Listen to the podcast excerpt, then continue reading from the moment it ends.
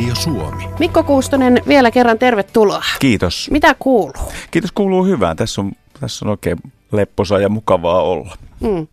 Oletko muuten tämmöinen talvi-ihminen? Tämän vuoden ajan ihminen? No kyllä aika lailla liiotteluksi menee, jos sanoisin, että olen tämmöisenä päivinä niin kuin tänään, kun on plussaa asteita vähän ja aurinko paistaa ja tuntuu jo keväiseltä, niin, niin, niin tota, tällaisesta talvesta tykkään kovasti, mutta kyllä mä huomattavasti paremmin viihdyn shortsit jalassa. no tässä ollaan nyt vähän semmoisen tulevan kynnyksellä siinäkin mielessä, että olet jälleen ryhtynyt, ottanut muusikon hatun päähän, jos omasta mielestäsi koskaan olet sitä luopunutkaan, mutta levyä ja keikkaa ja, ja muuta tämmöistä. Olit pitkään hiljaa musiikillisesti. Miksi?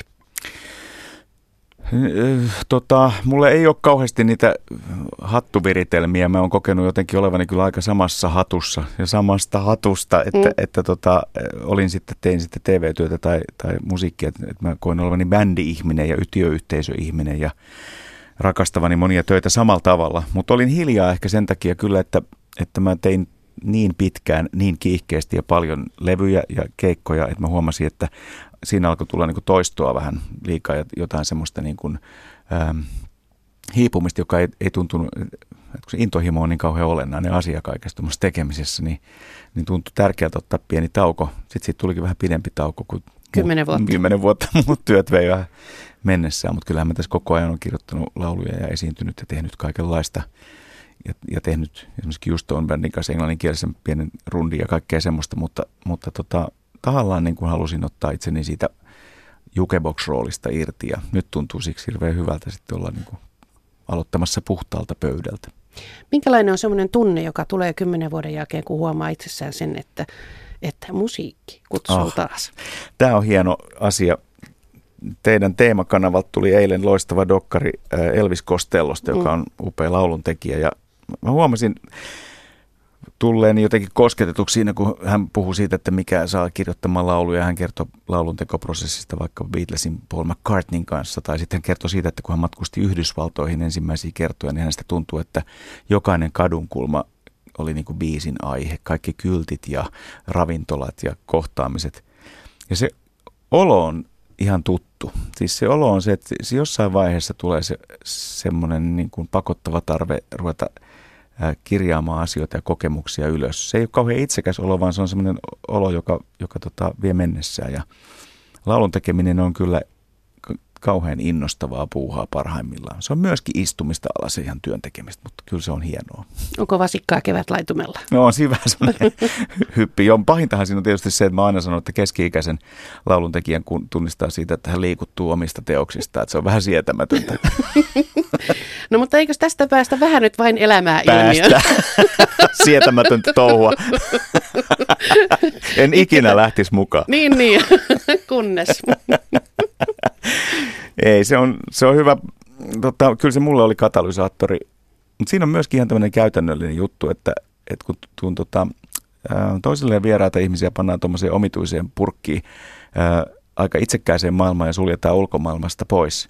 Ja vähän väsytetään. Tehdään aamusta yöhön saakka pitkiä päiviä ja mitä lie, 540 haastattelua ja kuusi tuntia päivässä keskusteluja. Ja alkaa, tässä ihmiskokeessa alkaa tapahtua tosi mielenkiintoisia juttuja. Mutta siinä on myöskin se, että sitten tehdään musiikkia, silloin on tekemisen äärellä. Ja sehän on niin kuin hienoa, että, että tavallaan oppii väkisinkin jotain uutta itsestään ja muista ja pysähtyy tarinoiden äärelle. Ja mä innostuin kyllä sen jälkeen huomattavasti enemmän tarttumaan vanhoihin ja uusiin biiseihin. Ja vähän pohtimaan, että, että tota, tässä voisi olla jotain sellaista, jota edelleen rakastan. Siinä oppii myös katsoja, kun meillä kaikilla on näistä ihmisistä siellä jonkinlainen kuva. Se on TVstä ja lehdistä tuttu, se ei ole todellinen kuva, mutta te opitte siellä myös keskenään toisistanne. Joo, se on upea juttu se, että, että tota, mä muistan tästä talosta myöskin sen, että kun tein täällä neljä vuotta aikoina Mansikkapaikka nimistä keskusteluohjelma, jossa oli, oli upeata, kun oli aikaa puhua ja jutella ja kuunnella, niin kauhean monesta niistä ihmistä, kun siinä oli niin kuin pitkiä uraputkia tehneitä ihmisiä, valtiomiehiä, taiteilijoita ja, ja, ja tota, ka- kaiken näköisiä hahmoja, joista, joita luulin jotenkin tuntevani. Niin, niin upeintahan siinä on aina se, kun tajuaa, että tässä ihmisessä on niin paljon semmoista, jota mä en koskaan ole oivaltanut. ja se, se on yleensä paljon enemmän. Ja se syntyy niin kuin sitten, se nousee sieltä hiljaisuudesta ja hiljaisuuksista ja pienistä jutuista ja sävyistä ja liikutuksista. Ja tuossa oli jotain samaa tuossa leirihommassa. Mainitsit tuossa jo Elvis Kostellon, että jokainen kadunkulma oli laulun aihe, niin onko sinulle biisin tekeminen helppoa? Sitten kun se niin kun, siellä on, joku, siellä on joku ribonukleiinihappo napsahtaa kohdalle tuolla jossain perimässä, niin mä en tiedä mitä siinä tapahtuu. Niin sitten alkaa tulla niin kuin semmoinen olo, että, että parhaimmillaan se, se on kivutonta ja helppoa. Mutta aika usein mulle käy kyllä sillä tavalla, että mä kirjoitan helposti asioita, ideoita ylös ja, ja, tota, ja et, että tota, mä voin vielä kirjoittaa just sen, että – Annalla on paha päivä, pää painuu hissin peiliin, niin kuin toi uusimmassa biisissä toi biisi alkaa. Niin mä muistan, että se oli paperilla jonkun aikaa ja se oli se kuva, jonka mä näin mielessäni ja tiesin, mihin se liittyy ja millainen tarina siinä on ympärillä. Mutta sitten kun siitä pitää mennä eteenpäin ja miettiä, että tuleeko tästä laulu, niin kyllä se sitten vaatii ihan työtä ja istumista ja, ja tota, kokeilemista. No oletko nyt biisin tekijänä erilainen kuin silloin uran alussa? Toivottavasti. Mä oon tehnyt ekat laulut 16-vuotiaana. Mä olin Oravikosken kaivoskylällä kesätöissä ää, niin sanotulla jätealueella, jonne ajettiin kaivoksesta nousevaa semmoista lietettä ja siellä on kirjoittanut ensimmäisen laulun. Jos mä kirjoittaisin ihan samanlaisia lauluja edelleen, niin kyllä sitten sit olisi varmaan niin kuin syytä huoleen. Mutta ne kaikki pitää allekirjoittaa ja nähdä niin kuin ne vaiheena. Että mä koen kirjoittavani tällä hetkellä äm, ikään kuin tarkemmin pienemmistä asioista, vähemmän korulauseita toivottavasti. Mulla on ollut taipumus kirjoittaa vähän niin kuin jotenkin ylikauniita tekstejä. Ja tota, ne sopii joihinkin tilanteisiin, mutta tarinan kerronta on kyllä musta se, mikä on kiehtovinta.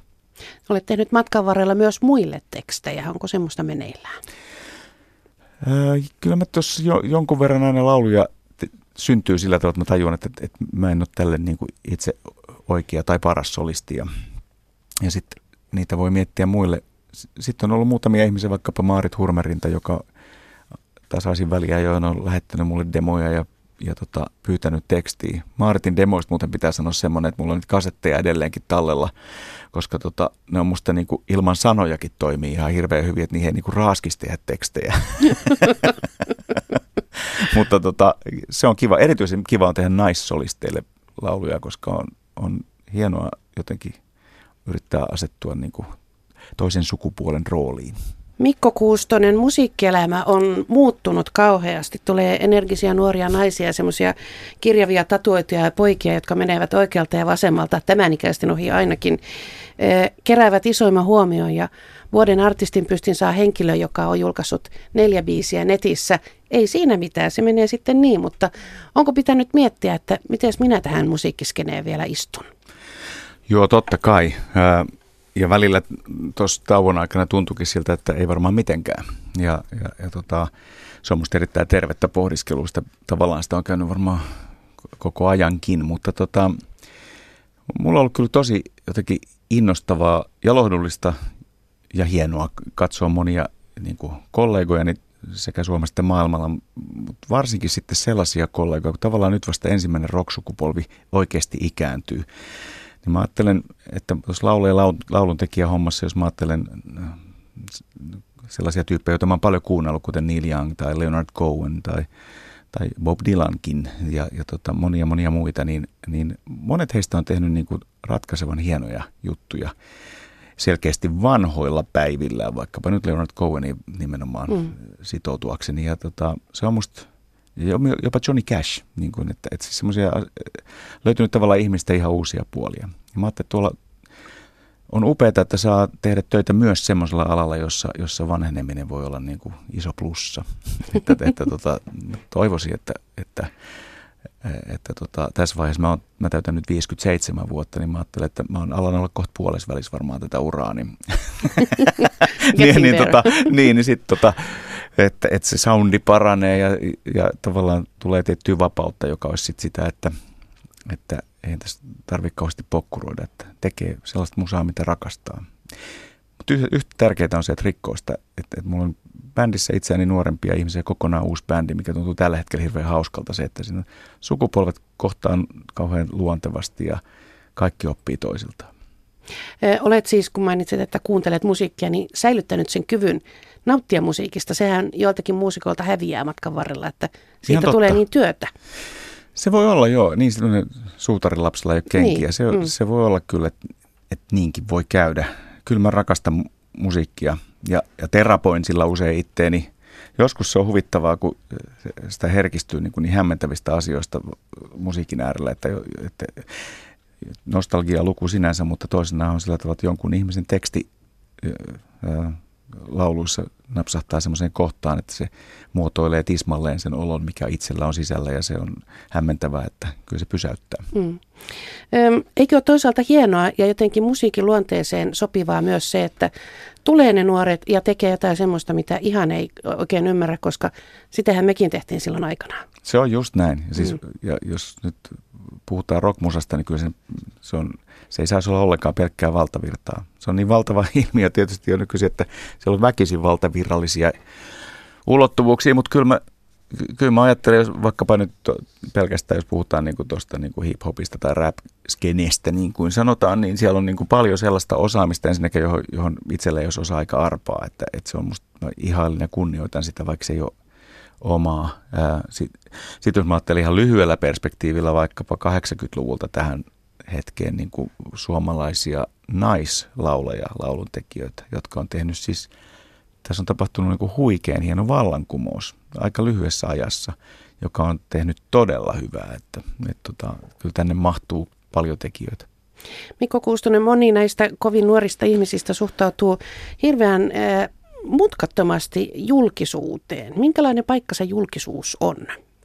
Tämmöinen paikkahan tämä on. Mm. että, että siis mm, varmaan joitain valintoja elämässä olisi voinut äh, niin kuin jälkiviisana ajatella, että olisi voinut tehdä viisaammin suojata elämää. Äh, mä oon aina kokenut, että, että pitäisi yrittää olla rehellinen ja niin kuin rajata semmoista asiat julkisuudesta pois, joiden kanssa siellä ei halua elää. Ja, tota, ja, ja mä oon kyllä kokenut niin kuin saavani ainakin omassa julkisessa roolissa paljon kunnioitusta niin kuin toimittajilta ja että mä koen, että me ollaan samassa veneessä, että me tehdään yhteistä työtä, että, että siinä on paljon kysymys siitä, että miten siellä itse toimii. Ja, ja, ja tota, mutta tämä on myöskin rooli, joka on hy, jossain määrin aina hyväksyttävä. Että on absurdia julkaista levyjä jos ei niistä ole valmis jollain tavalla, niin kuin, niistä, jos ei niitä ole valmis esittämään ja jos ei halua yleisöä konsertteihin. Ja mä oon just lähes konserttikiertueelle maaliskuussa ja, ja musta olisi kiva, että siellä olisi joku kuulemassa. Niin, mielellään. Meillä on iso bändi ja kovat kulut, että olisi, tulkaa nyt hyvänä aika sinne. Ostakaa se levy, se oli kallis. Et näinhän tämä julkisuus niin, toimii. näin se toimii. Mutta siinä on se pointtiinsa, että, että pitää vähän, vaikka olisi niin kuin kauhean innokas ja semmoista alkuhuumaa, niin pitää ehkä vähän miettiä, että mihin ryhtyy julkisuuden suhteen, koska Joo. takaisin ei saa. Takaisin ei helposti saa.